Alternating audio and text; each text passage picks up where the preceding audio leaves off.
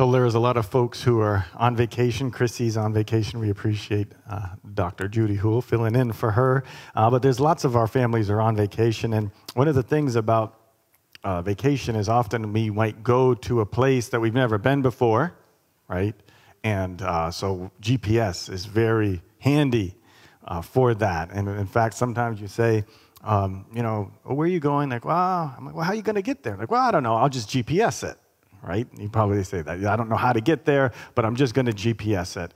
And when I remember the first time I used GPS, I was kind of nervous. I was like, I don't know if I want to just do what this voice is telling me to do, right? Even though she's speaking in a British accent, I don't know if I can trust her or not. Will she get me to go where I need to go?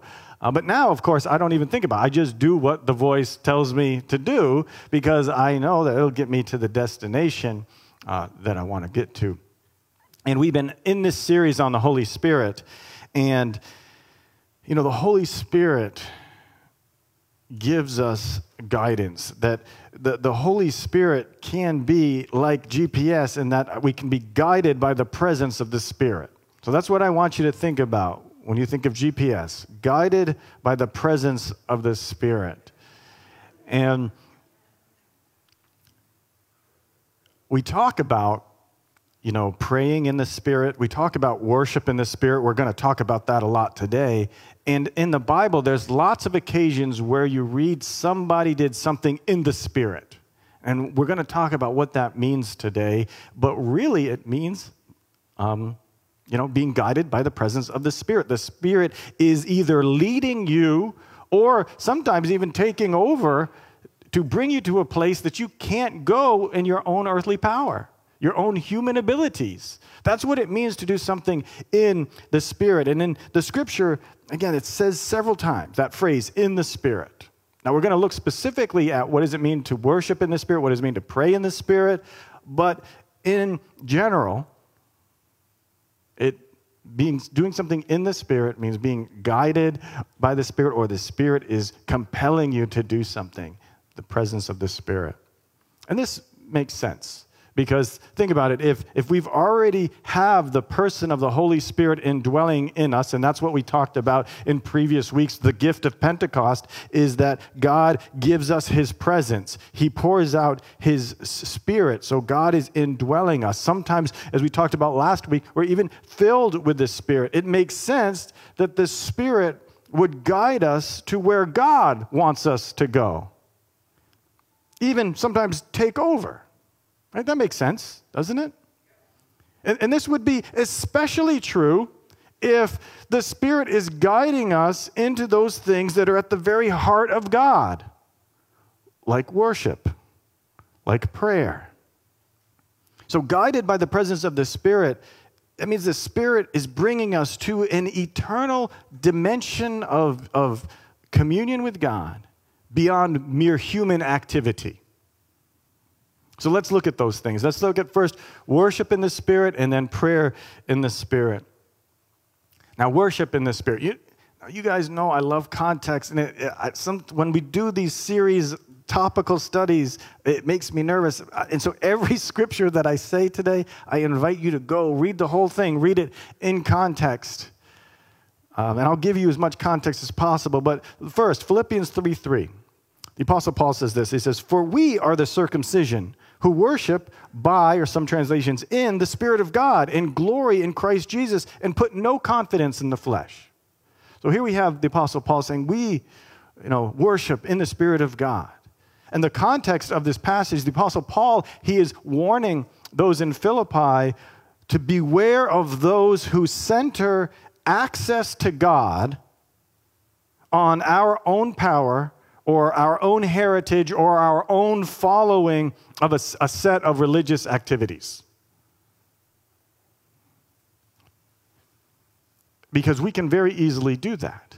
We can, when we think about worship, so for instance, we call what we're doing now a worship service, and we can center our worship on ourselves, on what am I going to do, or what should I be doing? No, our access to God, and that's what the Apostle Paul is making this point, is through Christ's finished work and the Spirit's continuing work.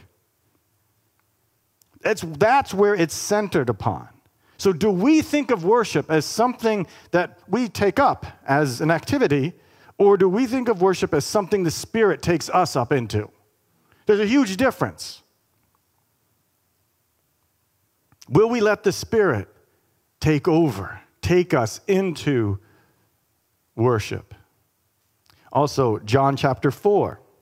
This is the Samaritan woman at the well. Jesus is talking to that Samaritan woman at the well, and I'm not going to read the whole passage, but starting in verse 20, the Samaritan woman is talking to Jesus. She says, "Our fathers worshipped on this mountain," they're in Mount Gerizim in Samaria, "but you say that in Jerusalem is the place where people ought to worship." Jesus said to her, "Woman, believe me, the hour is coming when neither on this mountain nor in Jerusalem will you worship the Father. You worship what you do not know. We worship what we know, for salvation is from the Jews. But the hour is coming and is now here when the true worshipers will worship the Father in spirit and truth, for the Father is seeking such people to worship him. God is spirit, and those who worship him must worship in spirit and truth." So here, the question is, all right, is worship centered on a place? Jesus is saying no. Worship is centered on Jesus and the Spirit, because Jesus offers this woman, this Samaritan woman, living water, in which we know from the Gospel of John is the Holy Spirit. And so even though this woman was an outcast Samaritan, through Jesus, she can receive the Spirit and then worship in spirit and truth, regardless of her ethnicity, regardless of her geography. So worship in the Spirit means that worship, it's not just us humans striving to be the best we can with our limited ability to somehow show God's worth, somehow glorify him. Worship in the Spirit means that God himself, in the person of the Spirit, is guiding us into the truth of his holiness, his worthiness. Through Jesus' work, the Spirit indwells us and then allows us to participate in the triune God's love that he has within himself, Father, Son, Holy Spirit. The Spirit takes us up into the character of God. That's worship in the Spirit. It's based, it is centered in God. It's not centered in us. The Spirit glorifies Jesus. Jesus glorifies the Father. The Father glorifies the Son. You see, this idea of worship, when you glorify something, what do? You proclaim its worth. You proclaim its glory, its goodness. And that's very close to worship. Worship is proclaiming something's worth, treating something as of utmost value. So when you glorify something and you worship that things, those things are closely related. Well, the Spirit knows how to glorify Jesus. The Spirit knows how to glorify God. And we need to be taken up into what's at the heart of God. John 16:13 says this. Jesus, he's talking to his disciples. This is what he says. He says, "When the Spirit of truth comes, he will guide you into all truth. For he will not speak on his own authority, but whatever he hears, he will speak, and he will declare it to you the things that are to come. He will glorify me, for he will take what is mine and declare it to you." God the Spirit glorifies God the Son. It's where he leads. So if we're thinking, well, what does it look like to worship in the Spirit? What does it look like to be guided by the presence of the Spirit? The Spirit will guide you to glorify God, to glorify Jesus. So if you're wondering, well, what does it look like? It looks like glorifying God, and it looks like glorifying Jesus. That's at the heart of who the Spirit is. That's where he leads. It's the truth by which the universe exists, that God is God. He is number one. He is the Alpha and the Omega. There's nothing to be higher, more glorified, or more worshiped than him. And so when the Spirit leads us into worship, of course, he's going to lead us into that truth, to live it, to be centered in that. That's why Jesus, in John 17:1-5, that's just a little bit after what we've just read, he's praying to God. He says, "Father, The hour has come. Glorify your Son, that your Son may glorify you, since you've given him authority over all flesh to give eternal life to all whom you have given him. And this is eternal life, that they may know you, the one true God, and Jesus Christ, whom you've sent. I glorified you on earth, having accomplished the work that you gave me to do. And now, Father, glorify me in your presence with the glory that I had with you before the world existed. Through Jesus' work, the Spirit makes possible for us to participate, to be drawn up into the love that the Father, Son, and Spirit has for one another, for the glory that they give to one another, because they are worthy. So if we wonder, what does it look like to worship in the Spirit? It looks like the Spirit leading us to glorify God. Get caught up in the heart of God. That's what worship is. So when we say, oh, well, okay, what does that look like? It is so hard because you can't jam the heavenly into an earthly mold. Now, we want to do that. We want to say, oh, no, no, give me a checklist of how I can worship in the Spirit. No, you can't take that eternal, glorious truth and then, again, put it in an earthly package. It just doesn't fit. But let me tell you what it looks like a little bit. It looks like less self-awareness and self-effort and a lot more surrender to the Spirit. That's what it looks like. It looks like less performance and more participation in what God is doing. It looks more like glory to God and less glory to people. It looks like there's less attention paid to appearances and more attention to awareness of the supernatural realities beyond the appearances. It looks like less dependence on our circumstances. So let's whip each other up into the Spirit. No, you don't need to whip one another up in the Spirit. It looks like despite my circumstances, I am indwelt out by the Spirit of God, and He is causing me to want to glorify God. That's what it looks like. So we pray, Spirit, lead us in our worship. Lead my worship. Turn the GPS on. And when you come into this place or whenever you do something you want to call worship, how about stepping into that and let us say, Spirit, I want to be guided by your presence. I want you. This is about you. I am centering my worship upon you. So guide me. Guide me. Now, worship looks a lot more than just what we do on a Sunday morning, although we call this a worship service. Worship includes, it includes glorifying God by preaching of His Word, glorifying God in music as we sing praises to Him, in prayers, and all of that. But it's an act that also requires our whole being, our whole life. Romans 12:2, the Apostle Paul says, I urge you, therefore, brothers, by the mercies of God, to present your bodies as a living sacrifice, which is your spiritual act of worship. We present our whole selves. God is worthy of all things. And so our life is to be worshiped, is to be worshiped to God. But notice that if we are indwelt by the Spirit of God, and 1 Corinthians 3:16 tells us that we're temples of the Holy Spirit, right? That because we're indwelt by God's presence through Jesus' work on the cross, we are temples of the Holy Spirit. Together, we are a temple of the Holy Spirit. And so what is the purpose of a temple? It's to worship. It is the place of worship. So our whole lives, if we are temples of the Holy Spirit, everywhere we go, we are to worship God. God is indwelling in us. Craig Keener says this. He says, once the Spirit has made us God's temple, the Spirit equips us for worship. And that makes sense. That if we're indwelt by the Spirit, we're temples of the Holy Spirit, and now where does the Spirit guide us? What is the purpose of a temple? It is worship. So our first application here for worshiping in the Spirit is that let us practice our worship in a Spirit-centered way. So whenever we say, I'm going to worship God, we don't first think, all right, so what am I going to do? So maybe even as you were coming to this worship service, you were thinking about, well, what am I going to do?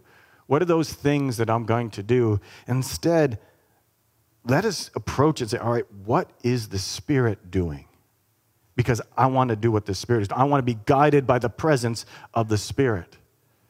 So even if that means you're going to do something you don't normally do, you're guided by the presence of the Spirit. So you go up to someone and you just start giving them encouragement because you feel that, you know what, I feel like the Spirit's leading me to encourage you, to tell you that, you know, I see how faithful you are, or a volunteer, whatever. Instead of this, all right, what am I going to do? No, Spirit, what are you going to guide me to do?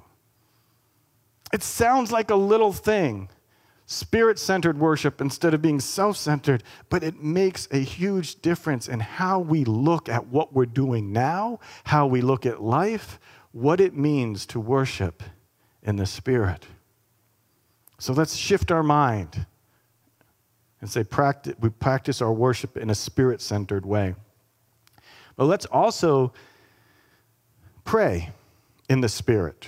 Spirit-led prayer is very closely connected to Spirit-led worship. And what is prayer? Well, prayer is very simply talking to God, right? It's communing with God, connecting and talking with Him. Now, I think the Spirit of God knows how to talk to God. I think that when it comes to the eternal community of oneness between Father, Son, and Spirit, I think that if the Spirit is leading us in that, we're gonna pray in a way beyond ourselves. We're going to pray in a way that is in line with God's will and has a power and a purpose and His presence beyond ourselves. Spirit-centered prayer is being guided by the presence of the Spirit. So the Son gives us access to God, and through the Spirit who's in union with God, our prayers can then align with the will of the Father and resonate with the eternal, resonate with the supernatural. Romans 8:26-27 say this: likewise, the Spirit helps us in our weakness, for we do not know what to pray for as we ought, but the Spirit Himself intercedes for us with groanings too deep for words. And He who searches hearts knows what is the mind of the Spirit, because the Spirit intercedes for the saints according to the will of God. The Spirit knows how to fellowship with God. The Spirit knows how to talk to God and pray according to God's will. So let the Spirit guide your prayers, even take over your prayers. And so pray. Let's start praying. Spirit, lead my prayers. Take them over. Even if it goes beyond words, even if it means I'm praying with, as it says here, groanings too deep for words. What does that look like? Now, does praying in the Spirit, does it mean praying in tongues? I'll give you my answer for that. It can, but it doesn't have to. I mean, the key is the Spirit directing your prayers? Is the Spirit taking over your prayers? Is your GPS on? Are you being guided by the presence of the Spirit? So now you are praying as the Spirit leads you, wherever He leads you. And a lot of times we need to disengage and stop thinking so much and really saying, instead of analyzing, start surrendering to what the Spirit is doing. Now, praying in the Spirit. There's many people in our church who speak in tongues, and if you want to talk to them about it, I encourage you. Ask them about their experiences. What does that mean? I'm going to go on a little side journey here. Now, for most, and I don't speak in tongues yet. I've asked many times, but I don't. And so I want you to hear me where I'm coming at this, is that most people who speak in tongues say they speak in a heavenly language. Now, this understanding is supported by 1 Corinthians 14. And 1 Corinthians 14 really lays out the appropriate use, appropriate speaking of tongues in public worship. It's your homework. I assign that to you now, 1 Corinthians 14, homework from Dr. J to you. But look at verses 2 and 14. It says, "For one who speaks in a tongue speaks not to men but to God, for no one understands him, but he utters mysteries in the Spirit." Okay, so that's one of the reasons I wanted to bring this up, right? Utters mysteries in the Spirit. Also, verse 14, "For if I pray in a tongue, my spirit prays, but my mind is unfruitful." So here it's talking about this, again, uttering, being led by the Spirit and speaking into some sort of language that no one understands, maybe a heavenly language. And so this gift of tongues is different than what happened at Pentecost, because at Pentecost, they spoke in other human languages so that people could understand. But here, these folks are speaking so people don't understand. So without going on too much of a tangent, whatever the correct understanding of tongues is, genuine tongues in the Bible is Spirit-directed prayer or Spirit-directed speech. Those who practice it feel closer to God because they're not engaging God with their mind, but on a more emotional, spiritual kind of level. They're feeling led by the Spirit. They don't have the words anymore, and so they're uttering with words too deep to utter. The example, I think, I've shared this example before, but I think what really stirred in my heart this idea, because I was brought up, but when I first became a Christian, I was in more of a cessationist church and all of this stuff and didn't know what to think about all this, is when I was teaching in Tyndale in Amsterdam, we had students from all over the world, and so I was staying in the dorms there. And as I was staying in the dorms, I had some students from Ghana next to me, and not next to me, but in the next room. And as I was going to sleep, I heard them praying, and I was like, "Oh man, I probably should be praying too, because although I want to go to sleep, I mean, shouldn't I be praying? I'm in a seminary. I probably should be." And they were praying and praying in their native language until like all hours of the night, and then it switched. And then they were praying in some other type of language. So the next day when I talked to these students, I said, "Yeah, man, I just want to encourage you. I think it's great that you are up all hours of the night praying. You know, it really stirred my heart, such and such." I said, "So, but you were speaking in your own language at first, but then you kind of changed. What was that?" And the girl said, "Well, we were praying in tongues." I said, "Okay, well, why were you doing that?" And she said, "Well, after I no longer had the words to say, the words from my mind to say, I still wanted to commune with God. I still wanted to talk to God, and so I let the Spirit take over." And so she went on hours and hours praying in tongues. Now, if praying in tongues causes someone to be connected to God, to be led by the Spirit, to be connected and talking to God for hours and hours, then I want some of that. I want some of that. Because when the Spirit truly takes over, where will He guide us? He'll guide us to glorify God. He will guide us into closer communion with God. Now, of course, the difficulty is usually how do we do, praying in tongues in public, right? In public worship. And 1 Corinthians 14 gives instructions for that. And basically it says, all right, if you're going to speak in tongues, you need an interpreter. And the reason for that is that what are the gifts for? For building up the body. So 1 Corinthians 14 says every single gift, and we'll talk about the other gifts in a future Sundays, that every single gift that is given by the Spirit is a manifestation of the Spirit's presence, is to glorify God, and I've already talked about that, but also to build up the body. So if your gift isn't building people up, then just keep it to yourself. And that's where that's why an interpreter is needed, because people don't understand what you're doing. They don't understand what you're saying, so they can't be built up. It's good for you, but it's not building people up. And because when the Spirit truly takes over, where is He going to guide you? He's going to guide you to glorify God and to build up Christ's body. That's why in 1 Corinthians 14, verse 12, he says, "So with yourselves, since you're eager for manifestations of the Spirit, strive to excel in building up the church." Verse 26, what then, brothers? When you come together, each one has a hymn, a lesson, a revelation, a tongue, an interpretation. Let all things be done for building up. So the Spirit-led prayer, Spirit-led speech, all the gifts in the Spirit are meant to, again, glorify God and build up the body. So the Spirit, when he manifests himself to guide us into closer to communion to God, but also closer communion with one another. So when we're functioning in the Spirit, not only will he lead us to glorify God, he's going to lead us to function in the body of believers.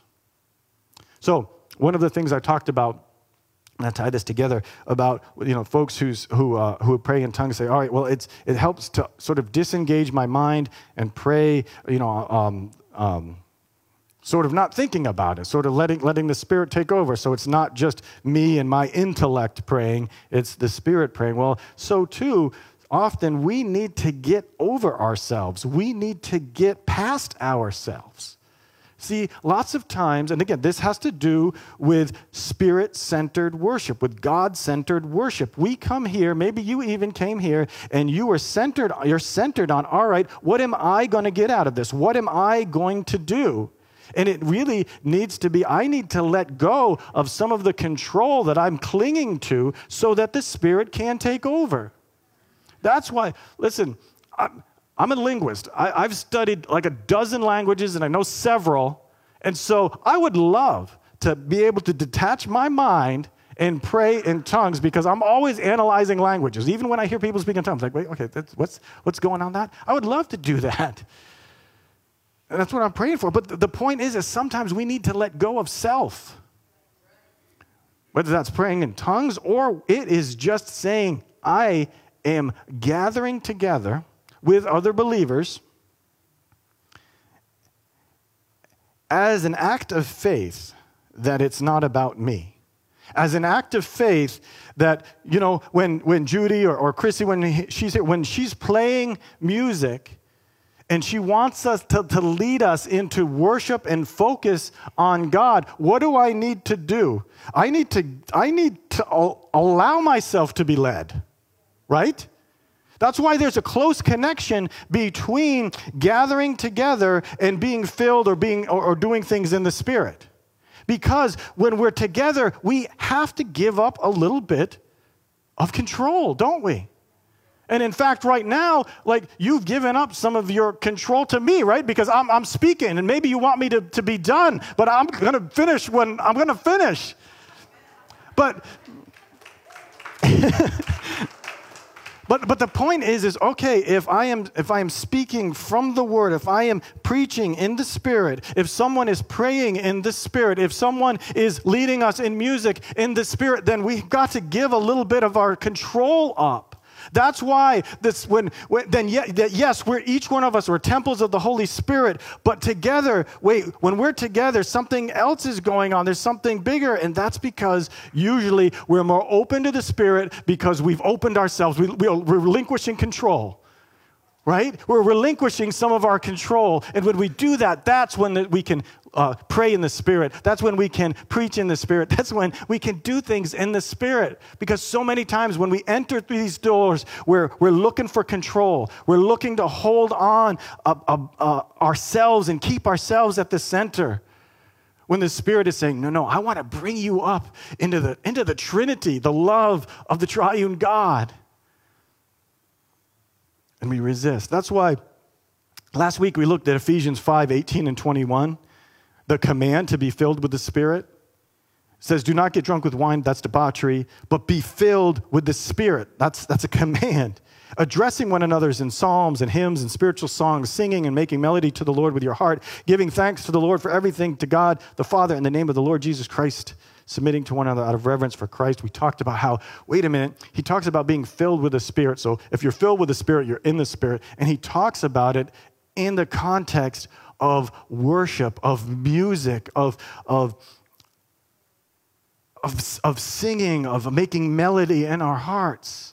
Why? Well, because of this thing of, no, I'm giving up a little bit of control. I'm letting loose a little bit because I want the Spirit to take over. And oftentimes in music, we do that. And trust me, I'm an analytic kind of guy. I love to think. I just analyze so much stuff. But one of the times that I can truly just worship with my emotions and stop thinking is in music. It allows me to sort of disengage the mind and just open myself up. Maybe you experience that too. And that's what it's talking about here. We can let go of self. And so the Spirit can lead us. That's why in First Chronicles 25, you're going to bust out First Chronicles? Yes, I'm going to bust out First Chronicles 25. Like, we never go in First Chronicles. No, we're going there. David, King David, he's setting up temple worship, right? And get this. This is David and the chiefs of the temple service also set apart for the service. Right? He's going to set apart people for work to lead worship. The sons of Asaph and of Heman. It's not Heman, okay? This isn't Masters of the Universe. And of Jeduthun, who prophesied with lyres, with harps, and with cymbals. Do you catch that? The temple musicians are prophesying with these musical instruments. What is prophecy? Prophecy is God-directed speech. So when they're prophesying with these musical instruments, he's acknowledging that when these musicians get together, they are going to be playing in the Spirit, and they are going to be facilitating that sharing of God's message. In song, though. It's going to be in song. I mean, think about how would that change how we think about the music part of our worship? If we're like, wait a minute, they're prophesying there. They're sharing words of God. And that's why it's so important that songs are biblical and that they seek to glorify God, because that's where the Spirit leads. Again, think about the difference it would make if we entered into our worship time with that, oh, you know, Judy or whoever is going to be, you know, prophesying with a piano. GPS, guidance by the presence of the Spirit. Listen, I know what I'm saying. A lot of you are like, woo, I don't know. That sounds really like out of my comfort zone. Yes. Whenever we relinquish control, we can get uncomfortable. But if we are relinquishing control so that the Spirit is taking us into the heart of God, there's no safer place to be. There's no more joyful place to be. But again, each one of us are temples of the Holy Spirit. And so it's not about, hey, you need to do this or you need to look like this when you worship. No, that's making it too small. That's putting God in this small worship box. It's really about just saying, nope, I'm centering my worship on the Spirit. So that I want to be guided by the presence of the Spirit. When I come into this place and when we worship, when I go out and I'm talking to my neighbors, when I go home and I'm praying to God, I want to pray in the Spirit. I want my prayers to be guided by the Spirit so that they're in line with God's will. So that when I don't even know how to pray, and I know there's a lot of you who are going through situations in your life right now where it just seems so awful that you don't know what to pray, and you've prayed about this time and time again, maybe year after year. Well, that's when you say, Spirit, pray for me. Guide my prayers. I don't even know how to pray anymore. Guide me.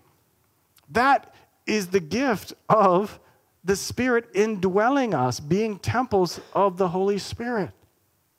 So let us worship in Spirit. Let us pray in the Spirit. Let us live in the Spirit. Let us speak to one another in the Spirit.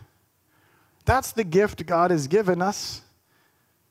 And so let's step in that. Let's make sure that we turn our GPS on so that we're guided by the presence of the Spirit in everything we do. Let's pray.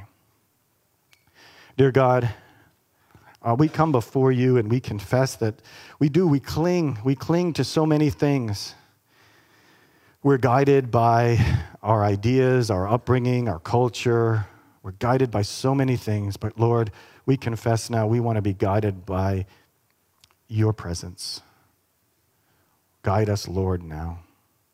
Guide us, Lord Jesus. Holy Spirit, guide us. And Lord, bring us into the Trinity. Bring us into the love that you, and the glory that you've given one another since time eternal. Lord, give us just a taste of what it means to be in your Spirit. Just a taste to be in that love and that glory of Father, Son, and Holy Spirit. We cry, holy, Lord. You are so holy, and yet you invite us into your threefold holiness, Lord. We thank you. We pray we would worship in that knowledge. We would center ourselves on you now, starting right now, but leading into all week. Lord, do a mighty work in us. In Jesus' name, amen.